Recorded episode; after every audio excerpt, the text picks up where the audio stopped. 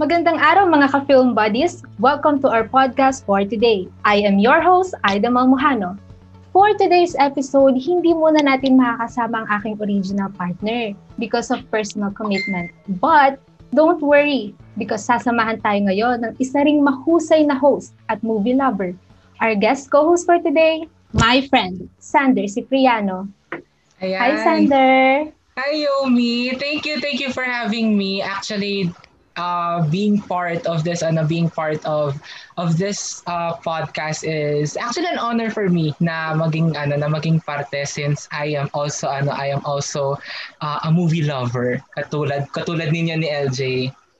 Thank Ayan. you kasi pumayag ka na maging co-host ko for this episode. Ayan. Ayan. So, kamusta ka naman? Okay naman, ito, kaya pa, nakakaano pa naman, nakakahinga pa naman sa dami ng nangyayari sa paligid natin ngayon. Pero laban lang, laban lang tayo. Ayan. Yes. Again, guys, again, hi sa lahat ng mga listeners natin for this podcast. I am Sander Cipriano, your guest co-host for today. And this is The Cinephile Diaries. Tara, buhayin natin ang pelikulang Pilipino. Ayan. Yes. We are all welcoming our uh, listeners from all around the world kung nasaan man kayo, kung nasaan man kayong lupalop ng mundo at kung anong oras man dyan o araw. Magandang araw sa inyong lahat and welcome to our welcome fourth to episode. Yes. For our fourth episode, Yomi. Ikaw ba Yomi? Kamusta ka? Ayos din naman. Tuloy ang laban. Ika nga, di ba? Ah, tama. Life goes on. Yes. Hi, ayan. Grabe no. So, nakaka-excite. Actually, nakaka-excite tong episode na to kasi um, sobrang espesyal ng magiging guest natin ngayon for ano sobrang for espesyal. this isang episode. kilala at magaling na isang direktor ang ating guest para sa araw na to. Yes. Sabi. Mm-hmm. Ayan, no, pero nga pala. Ma- Ayan. Pero bago natin pero ipakilala yung, yung guest natin. Kita. Oo, sige go, Sandy. Hmm. Sige, matanong nga pala kita, Yomi. Sa lahat ng ano, sa lahat ng mga pelikula na napanood mo sa tanan ng iyong ano, sa tanan ng iyong existence, ganyan. Um, uh, ano yung ano, ano yung masasabi mo na may na may pinakamagandang ano, na may na nung napanood mo siya, nakapansin agad siya sa ano mo sa paningin mo na parang kaya ang ganda nung ano, ang ganda ng mga ganda ng visuals, uh, sceneries. Oo, Oo, ang ganda ng visuals. The breakup playlist. Sobrang amazed ako wow. sa cinematography ng The Breakup Playlist. Sa color grading pa lang, sobrang ganda. And the shots. Yung mga shots, yung mga angle, hindi siya masyadong uh, overwhelming. Alam mo kasi may mga angles madalas or may mga shots na parang sobra. Pero sa The Breakup Playlist, sobrang ganda. And speaking of the Breakup Playlist, Let's welcome an award-winning director and cinematographer known in the Ayan. Philippine so, film industry. Natin ang, ayan, so makakasama natin ngayon ang director, ayan, the one and only, ayan, ang uh, isa sa mga award-winning directors and cinematographers known here in the Philippine film industry. Let us all welcome Director Dan Villegas. Villegas. Ayan. Hello, hi guys, kamusta? Welcome, okay Direk. naman po. Kamusta naman kayo? Okay naman. Kayo, kayo direct, kamusta po kayo? Oh, okay naman, steady. Ito, enjoying uh, slow Sunday. Resting. Yeah. Ayan. Yeah. Grabe, nakaka nakaka-overwhelm. Parang uh, ano dito. Parang, grabe naman. Alam mo yun. I still can't believe just, na ano. Hindi, hindi naman si Justin Bieber yung guest nyo. Ayun. Kasi naalala ko, tawag dito sa subject namin na ano na Introduction to Film Direct. Isa ka dun sa mga ano sa mga directors namin na ano na pinagawan sa amin nung professor namin ng ano ng ng directors analysis. Uh-huh. Kaya parang sabi namin, oh, wow, thank you. Yes, direct. Kaya parang parang seeing you right now, nakasama namin ngayon dito for our show is really an honor for us na ano na na makasama kayo for this ano for this episode. Kaya thank you direct. Thank you for ano, thank you for uh entertaining our humble request. Yeah. Ayan. So, oh. sige without further ado, Yomi, let's ano uh, tara mag-ano tayo, pag-usapan natin Kwentuhan ang ano, tayo, ang, o nga. Kwentuhan tayo sa ano, tungkol sa industriya mm. ng ano ng pelikula dito sa Pilipinas. So bago ko simulan, na hindi pa oh. nakapaniwala na the direct Dan Villegas ang ating guest for today. Uh, Si Direk Dan kasi is a very busy and prominent director and alam naman natin lahat yan. Sa mga films pa lang na nagawa ni Direk Dan, sobrang ibang klase na. So, Direct Dan is here Grabe. with us today to help us get to know more about cinematography because Direct Dan is also a cinematographer, not just a director, producer, and writer. So, Direct, as a yes. great cinematographer that you are today, hindi po natin maitatanggi yan, paano po kayo na-introduce sa mundo ng paggawa ng pelikula? Uh, well, number one, I don't consider myself a great cinematographer. Parang I am just a cinematographer. Parang wish ko lang na maabot ko ang great cinematographer. Great, great cinematography sa gawa ko. Pero uh, anyway, I started out kasi uh, back when I was ano, a kid.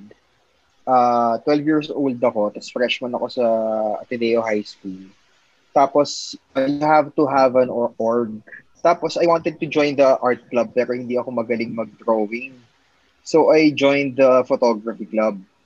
Mm-hmm. Tapos, my, my, my parents bought me my first SLR. Tapos doon sa club na yun, natuto ko ng ano yung shutter, ano yung uh, aperture, paano mag-expose ng film, ganyan, ganyan, ganyan, ganyan. So I fell in love into photography when I was 12. In, in love na ako sa kanya. Nag-shoot na ako ever since I was 12. Uh, ah. sayang nga eh, nawala na yung mga old negatives ng mga shoot ko eh, na naiwan nga sa lumang house. Anyway, uh, ang tawag dito. Tapos, hindi ko alam na pwede siyang career. Uh, uh, uh, uh, I was under the assumption that photography was only a hobby. Diba? Mm. And then, uh, pagdating nung college, nung magka-college na ako, my dad wanted me to become a doctor. So, para the, the path was to take uh, pre-med in UST, biology, and then med school. Parang yun yung uh, dream niya for me. Eh, hindi, hindi talaga siya for me eh. Parang yung, yung pagbukas ka ng palaka, hindi ko na kaya eh. I mean, tao ba, di ba? Parang, And it's not your calling po. Siya. Oo, hindi, hindi siya yung uh-huh. calling ko. I mean, I, I respect doctors yeah. ha, pero hindi talaga, it wasn't for me. So, hindi ko alam kung ano talaga yung gagawin ko. Ang alam ko lang, gusto ko mag, mag-photography. So, uh, kumuha ko ng communications and then I transferred back to, to Ateneo. And, uh, hindi ko pa rin alam, ang course ko at that time was European Studies. Para naman maging ano ko, maging diplomat. 'Di ba? Tapos hindi ko naman kinaya yung readings, yung readings namin parang ganyan kang kakapalo per week yung European. European ano uh, uh, may European law, may European ganyan. Tapos sabi ko, tangin na tong subject na to, hindi ko din to kaya. hindi siya, hindi ko din siya trip. So, kumuha ko ng isang elective on ano, on uh, filmmaking, directing for advertising pa, I found out that there's a position in filmmaking na director of photography or the cinematographer.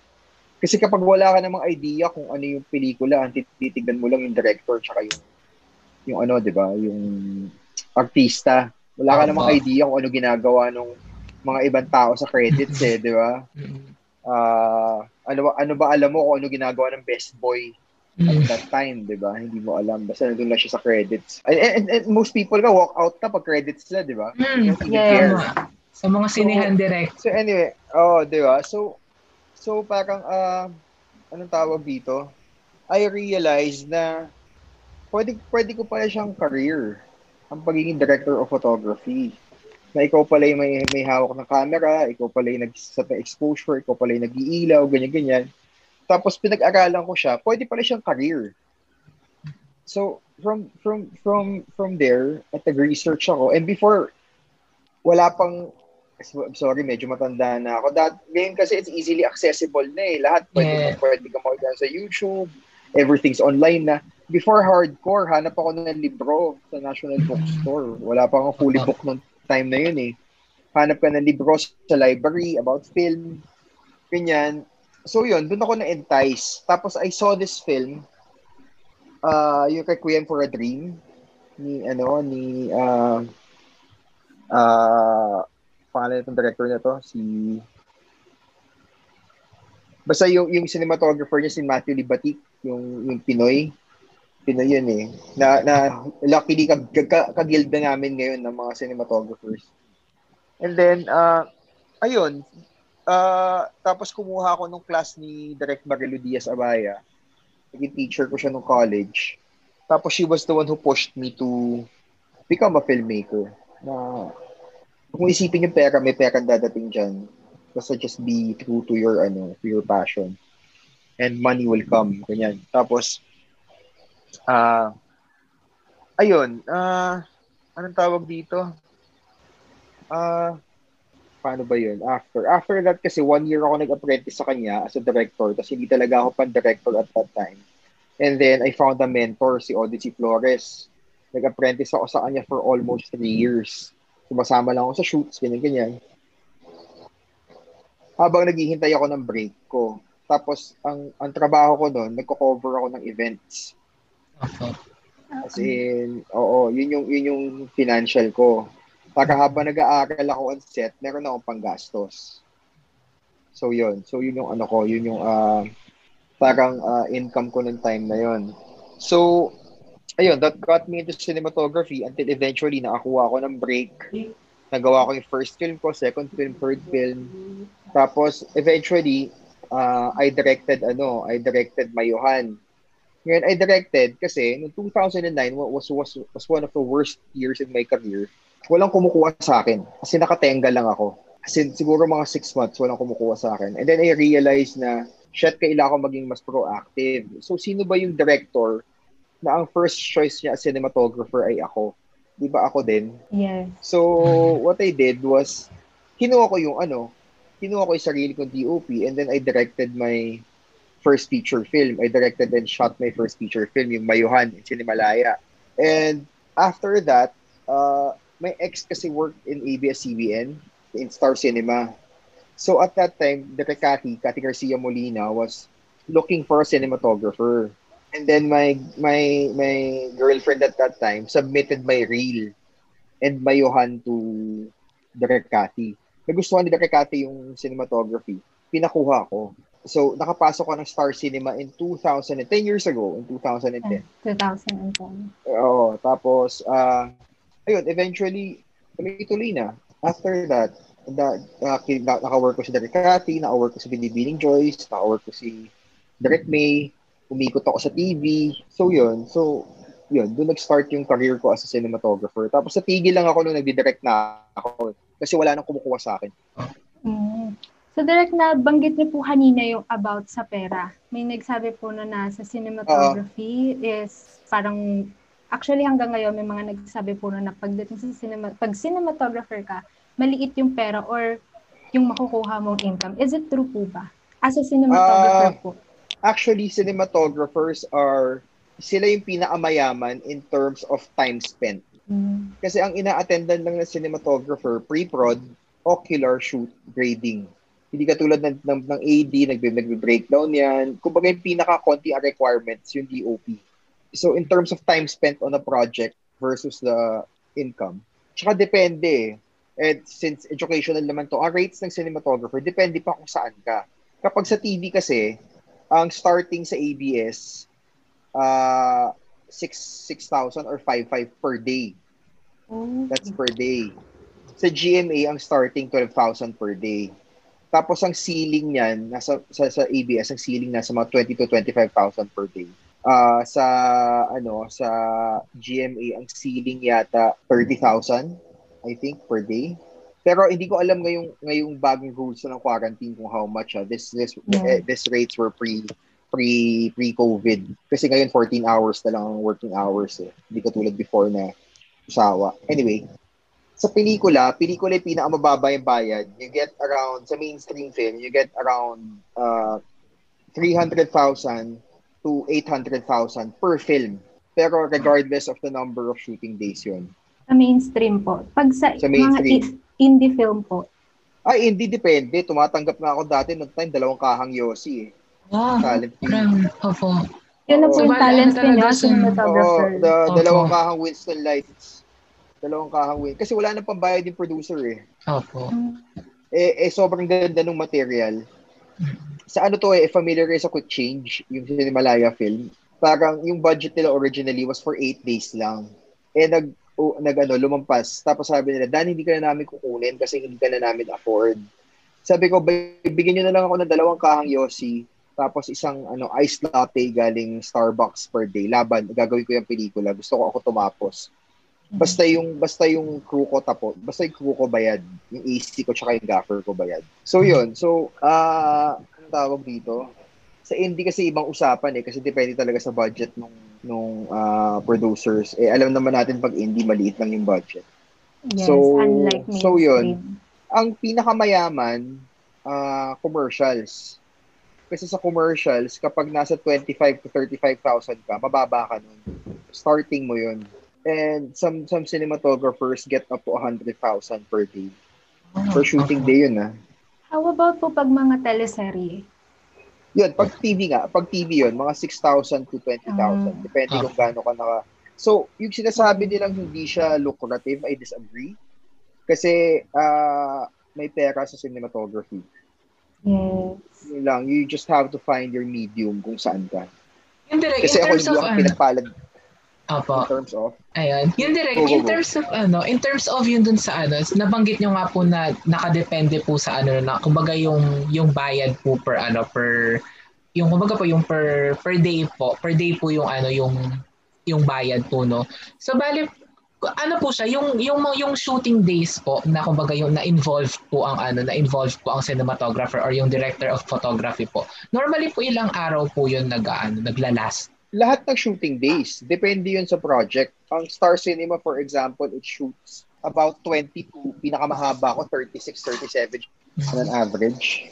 Opo. On average, ano, uh, mainstream film, ah, yung Star Cinema. Ang Viva, mas konti. Ang Viva, nasa mga 15 to 20. Opo. Ang Regal, nasa mga 12 to 18. Oo. Mm-hmm. So, bali nakaano po talaga siya, no? Kumbaga po, regardless po kung maka-attend po kayo, kung baga kung magiging part po kayo nung shooting day po na yun or hindi, bayad pa rin po talaga yung ano. Hindi, kailangan ka maka-attend. No, ah, kailangan no, po no, maka-attend. Oo. Pag hindi po naka-attend, walang bayad. Tsaka bakit hindi ka attend? Eh, project yes. yun. Walang, walang reason hindi pumasok unless may sakit ka talaga. Or death of a loved one or uh, force majeure na binaha ka or something. Pero walang, why not go to work?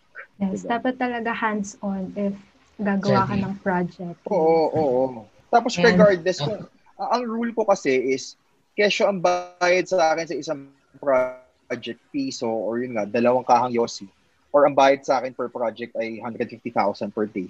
Isa dapat yung quality of work mo eh hindi dapat na, na nababase sa magkano yung binabayad sa iyo. Dapat yung isa yung bigay mo regardless kung magkano yung binabayad sa iyo sa sa project.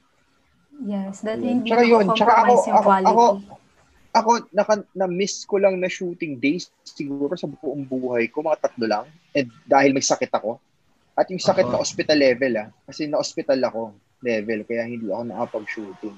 Ganun. Kumbaga ano, kumbaga quality over ano talaga, quality over quantity pa rin talaga yes. ang ano, ang pagpelikula dapat, hindi, ang passion. Hindi, pero, pero dapat, I don't see kasi any reason why you wouldn't go to Apo.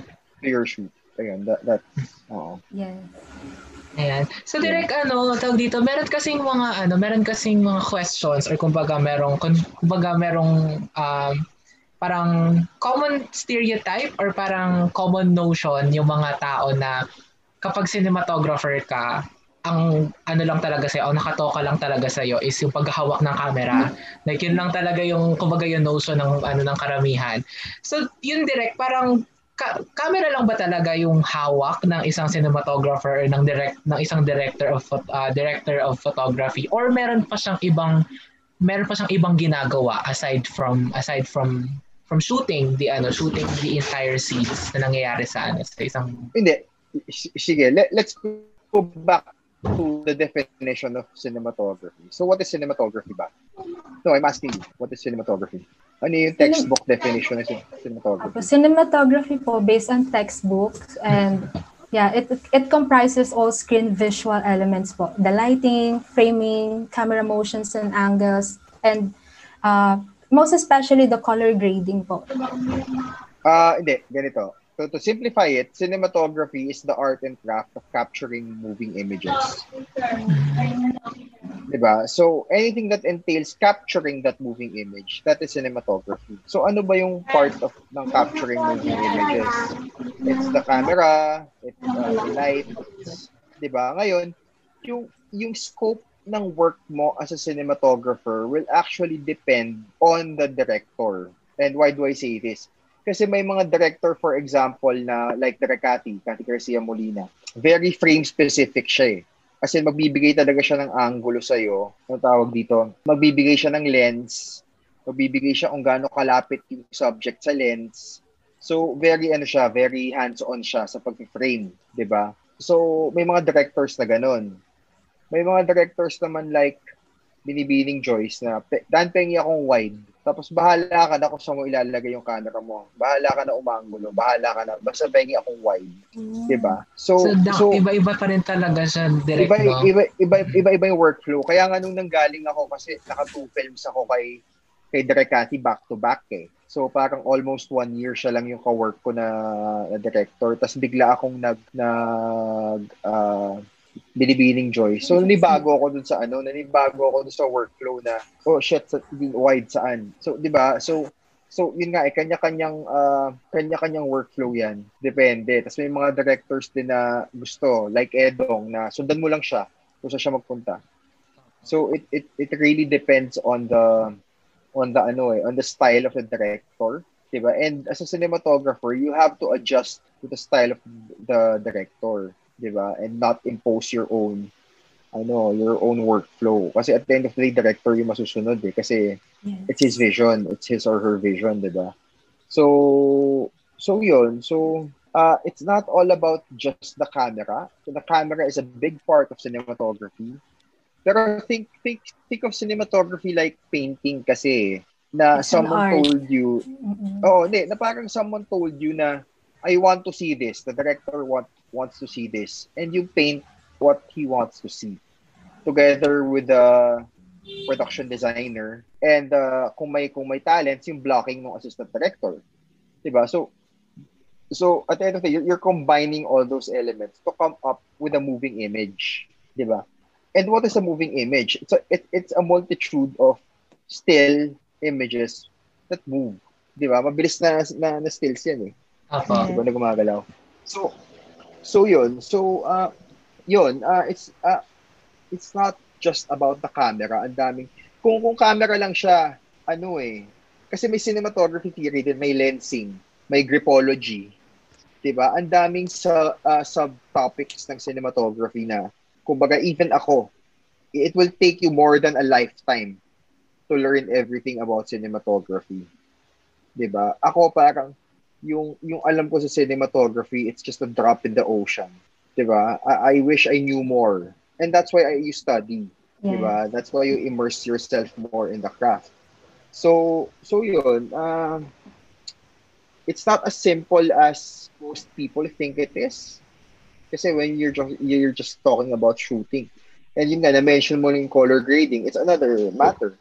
When you're color grading, you have to learn LUTs. You have to learn the, uh, the how to properly expose.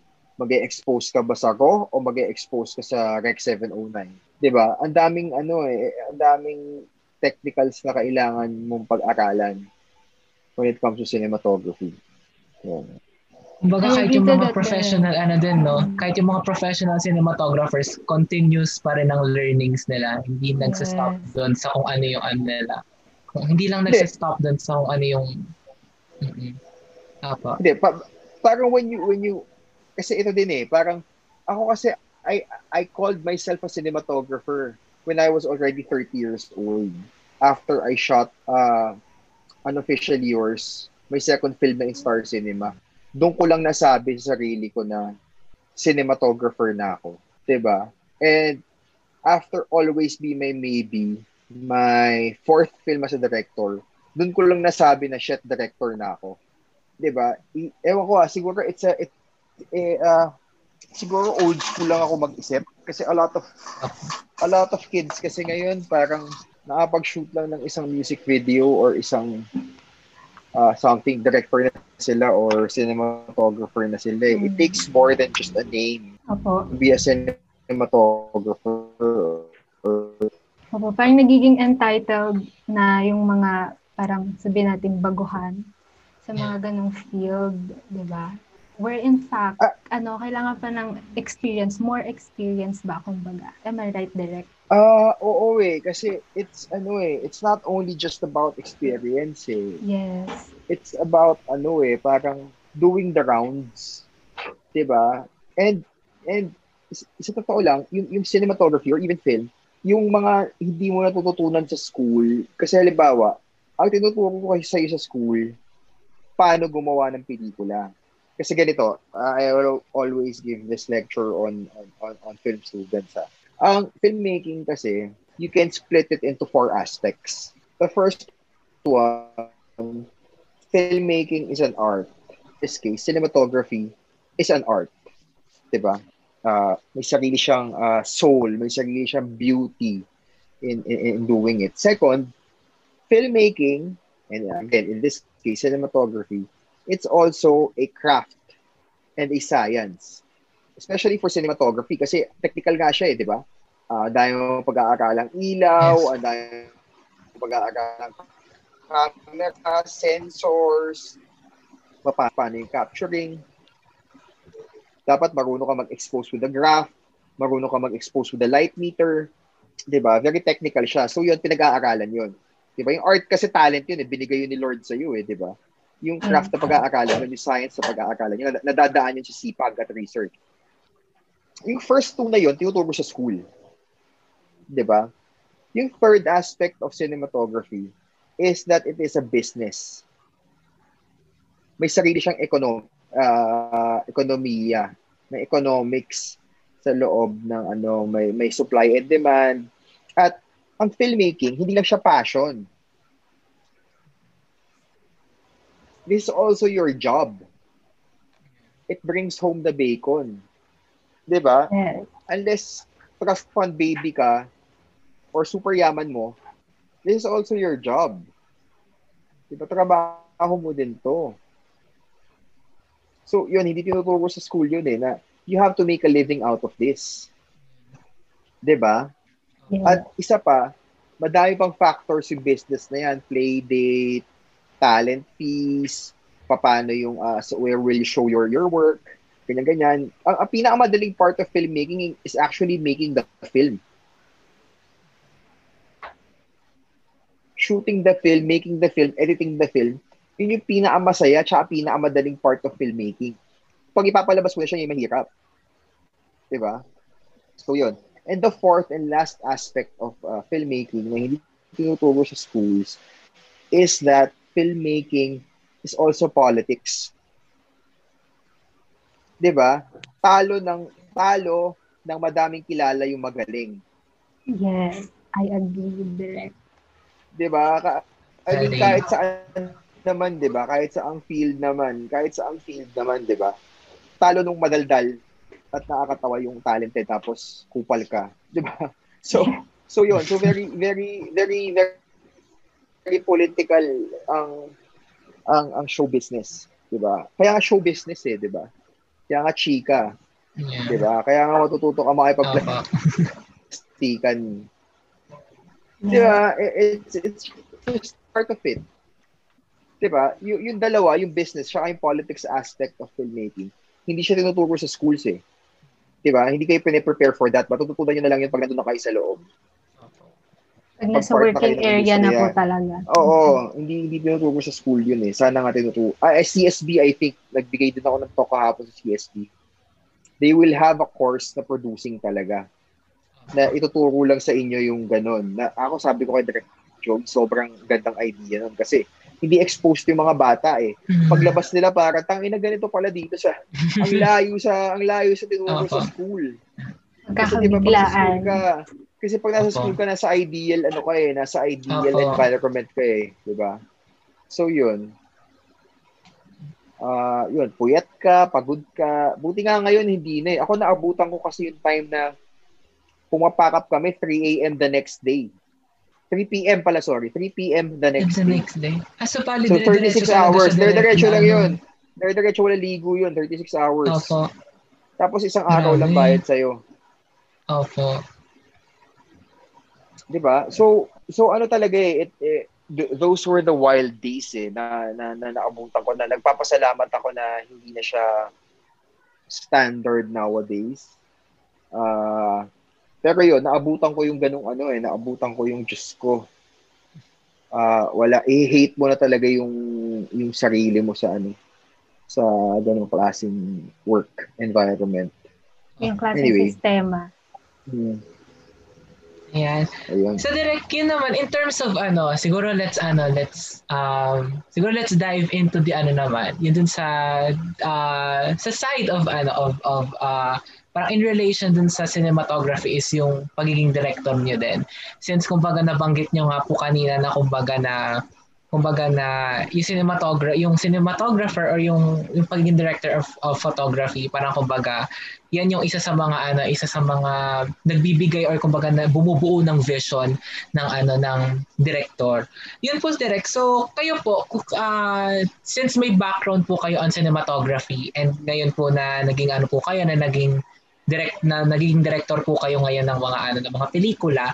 Yan po. So uh, meron po ba kayong ano parang parang sa lahat po ng mga pelikula na, na, na, naging director po kayo, meron po ba kayong parang parang style or parang kumbaga meron kayong parang meron kayong uh, paano paano ba parang parang niche or parang may, may kumbaga may sariling style on ano on on approaching a certain ano on a certain film or or a certain ano or a certain movie in direct. Ah, wala eh. Hindi, hindi ko kasi iniisip yung style eh. Parang dapat dapat yung film critics or yung audience yung magsabi kung may style ka or wala. Parang at the end of the day, you just have to keep it honest and just tell the story how you see it or how you feel. 'Di ba? Kasi yung style parang pag naging conscious ka about it, parang oh, lalo dapat lagyan ko ng ganito, dapat lagyan ko ng ganito kasi parang siyang tanga for me. Ewan ko for me ah. Parang bakit mo sasadyain? Hindi ba dapat parang uh, pabayaan mo yung audience mag-decide kung may style ka or wala. Yun, hindi ako conscious kung kung kung eh, siguro the only thing na ano ko I like my leading leading women na may tattoos. Mm-hmm.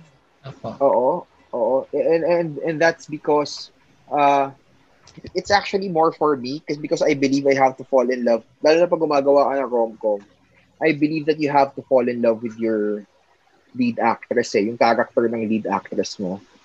And for some reason, I find tattoos hot on women. So it's it's it's it's a it's a it's a it's a tool for me to to fall in love with my characters. 'Di ba? Na kailangan kasi for example, sa character ni Jenny Lynn, si Mia, kailangan ko ma-in love kay Mia eh. Kasi pag hindi ako kinikilig, bakit kikiligin yung audience ko? Opo. Yes. Oo, so... Kumbaga kayo din direct yung nagiging critic nung sarili ninyong ano nun, Ah, hindi naman- ninyong material. No, no, not not critique. It's not critiquing. It's a pro. It's processing. Kasi Mhm. if you critique your own work na agad-agad, parang poisoning the well siya eh. 'Di ba? It's ano eh, it's uh eh, fallacy siya eh. 'Di ba? Hindi ka hindi ka magiging honest sa ginagawa mo if you're critiquing your work agad. 'Di ba? Dapat i-critique mo yung work mo kapag tapos na siya and with other people na. Para you just Yeah. give it the best you can and then after that, tsaka mo pag-aralan, nagkamali ba ako? Kumbaga parang kung comedy yung ginawa ko, observe mo yung audience mo and they watch my film sa theaters eh after. Tumawa ba sila sa tamang time na pinapatawa mo ba sila? 'Di ba Kung horror yung, yung ginawa ko, sumigaw ba sila nung time na nanggugulat ako? Or nung ginawa ko yung changing parties, umiyak ba sila sa time na dapat sila umiyak? 'Di ba So so 'yun. So it's not it's not critiquing your own work during the process of making the film, ah, but after. Kumbaga, So yun direct, yung, yung sinas- ano. yung Mm-mm. sinasabi niyo po kanina is dapat kayo muna yung maka-experience para malaman niyo kung effective ba yung napili niyong cast para dun sa story na ginagawa Ah, sa, sa sa ganun kasi minsan sa cast wala kang choice eh. Bibigay talaga sa sino yung cast mo. Mm. Pero at the end of the day, kumbaga, ang, ang point ko lang is you have to experience what the audience should experience. So, so kung halimbawa, hindi ako kinikilig kay Jen or hindi ako kinikilig kay Bea or kay Kim or kay Angelica, parang parang mali. Dapat ako as a director, for example, sa Excess Baggage, na-inlove ako talaga sa character ni Pia. 'di ba na Yes, na siguro pag may namita akong ganito liligawan ko to. Yung, yung may may ganun kang may ganun kang ah, feeling. May Diba? epekto po sa inyo. Oo, may epekto Mm. sa akin. Kumbaga pag nakikita ko si Pia, pag shoot ko si Pia, kinikilig ako. 'Di ba? Na kasi pag hindi ako kinikilig, paano siya paano ko ma ah, ano na kinikilig din yung audience, 'di ba? Opo. So yun. But, but, but again, that's my process. It's not, ma- madami kasi it depends on your style eh, on how you're shooting Opo. your film. 'Di ba? Kanya-kanya kasing process yan eh. So, so yun. If your process is another one, wala namang tama or mali. 'Di ba? I mean, some directors storyboard, some don't. 'Di ba? And they both come out with good films. ba? Wha- Whatever turns you on eh, yun yung at the end of the day, that's my rule eh. Parang, if it works for you, it works for you as, you do, as, as long as you don't fuck over anyone else, ba? So, so yun. So, ayun, kanya process lang yan. Opo. Kumbaga in ano, kumbaga in connection din doon, doon doon din papasok yung nabanggit ni Direk na ano na isa sa mga isa sa mga factors na kailangan nating tandaan na yung filmmaking, filmmaking is an art and 'di ba alam naman natin na sa art walang tama at mali Walang na, mali. na, na walang tama at mali na art. Kaya ano, kaya kumbaga yun yung kagandahan eh, yun yung beauty ng ano ng filmmaking talaga. Ayan. So ayun din kaya grabe. Ang dami ko natututunan ngayon, Yomi, sa totoo lang actually. Ako din, Sander. nakakatuwa. Ang ang gaganda lahat ng mga binibigay sa ating lecture ni And Direct. sorry, Dan. sorry. Nag-disconnect ako. It's okay. It's okay, Direk. Direk. So yun nga direct nabanggit niyo po or nahapi- napahapyawan niyo yung mga differences, yung mga changes pagdating sa film industry. So sa panahon ngayon din kasi direct ang bilis ng takbo ng lahat eh, lalo na po ng industriya ng pelikula. So Yeah. as the generation continuously changes po, pati yung mga aspects sa film, most especially po sa field ng field, field ng cinematography, ang dami pong nagbabago para makakope up sa new trends. So para po sa inyo, um, based on your observation, can you tell us direct what are these major cinematic changes in the Philippine film industry specifically po? Ah, kailan ang kailan ang starting point natin? Siguro po pwedeng ang starting point natin direct is siguro yung mga around 2010s po, ganyan. Siguro yung from 2010 to up, up until today, 2020 po, ganyan po. Kasi doon po Ah. madalas umusbong yung mga iba't ibang preference na ng mga viewers. Ah, ganito. Ah, to talk about that, you have to go back to ah sige, yung yung yung pwede na lang ako magsalita, yung pwede ako maging authority na Sure, na-experience ko siya kasi I I studied college 2000 to 2004. So yan yung time na naging sobrang na-inlove ako sa pelikula, nanonood talaga ako ng sine. And yun yung time na patay yung pelikula. From nung 80s na we average 280 films a year. A year, ah, a year. 280 films a year. 180. Nung panahon ng ano, nung panahon ng 80s, 70s and 80s, bumagsak, bumagsak tayo to less than 20 a year. So namatay talaga yung industriya. Tapos may time pa na ang ang pelikula lang na lumalabas ay yung mga bomba films, yung Viva Hot Babes na Opo. pelikula, yung Yes. yung article nga na ano, 'di ba, na sex every 10 minutes. Yeah, 'Di ba? Na kailangan na kailangan every 10 minutes may magpapakita ng boobs. 'di ba? Or wag ano. ah, tapos namatay din 'yon. Namatay din yung yung yung mga ganun na pelikula kasi nagkaroon ng piracy na pwede ka na lang bumili ng VCD ng porn. So bakit ako magbabayad ng sine while I can buy naman a porn CD. So, Opo. Uh, na, na, na, namatay talaga yung sine. Tapos binuhay siya ng isang pelikula na uh, ano tawag dito, na nabuhay ulit ang romcoms. Nabuhay ang mga love team. Yung pelikula na yon yung Got to Believe. Ni Inang, ni Olivia Lamasan. Nagbalikan ang mga tao sa sinihan. So, may time na ang, ang pinapanood lang sa sine, aside from the MMFF, ha, na, MM, MMFF na puno naman ng mga sinihan, yung dramas and the romcoms. After that, uh, nag-change na naman yung landscape nung dumating sa eksena si Derek Cathy, si Cathy Garcia Molina with uh, back-to-back film niya na ang uh, One More Chance and A Very Special Love. Nabago na naman yung landscape. Kasi parang, oy, ito yung bagong flavor ni Cathy Garcia Molina. Ito yung kanyang approach sa paggawa ng romcoms. At bumenta siya, blockbuster after blockbuster. Mm. Uh, after that, nauso naman yung kabit-kabit-kabit uh, pelikula. Yes po. Diba? Uh, with uh, No Other Woman, uh, ano tong The kay Bea? The Mistress. Eh, the Mistress. Tapos yung kay Bea na isa, uh, yung Bea Richard yon Basta na nauso naman yon yung, yung mga kabit-kabit. Tapos, around 2014, lumabas si Tadhana. Kasi before, kapag mag-pitch ka sa Star, you can't have a film na just two people talking. Yung wala talagang powerful Mm. plot or powerful ano na character based. Hindi uso yun before eh. So nabago na naman yung landscape na pwede ka pala gumawa ng talkie, ng mumblecore na na pelikula kasi kumita to eh. So nauso kasi nga it's the hugot generation na. 'Di ba? So Yeah. nauso yung hugot. Ah ayun, tapos after that, the next uh, mark yung General Luna na ah, pwede ka pala magpakita ng isang film na Historical film. na historical film tapos kikita siya.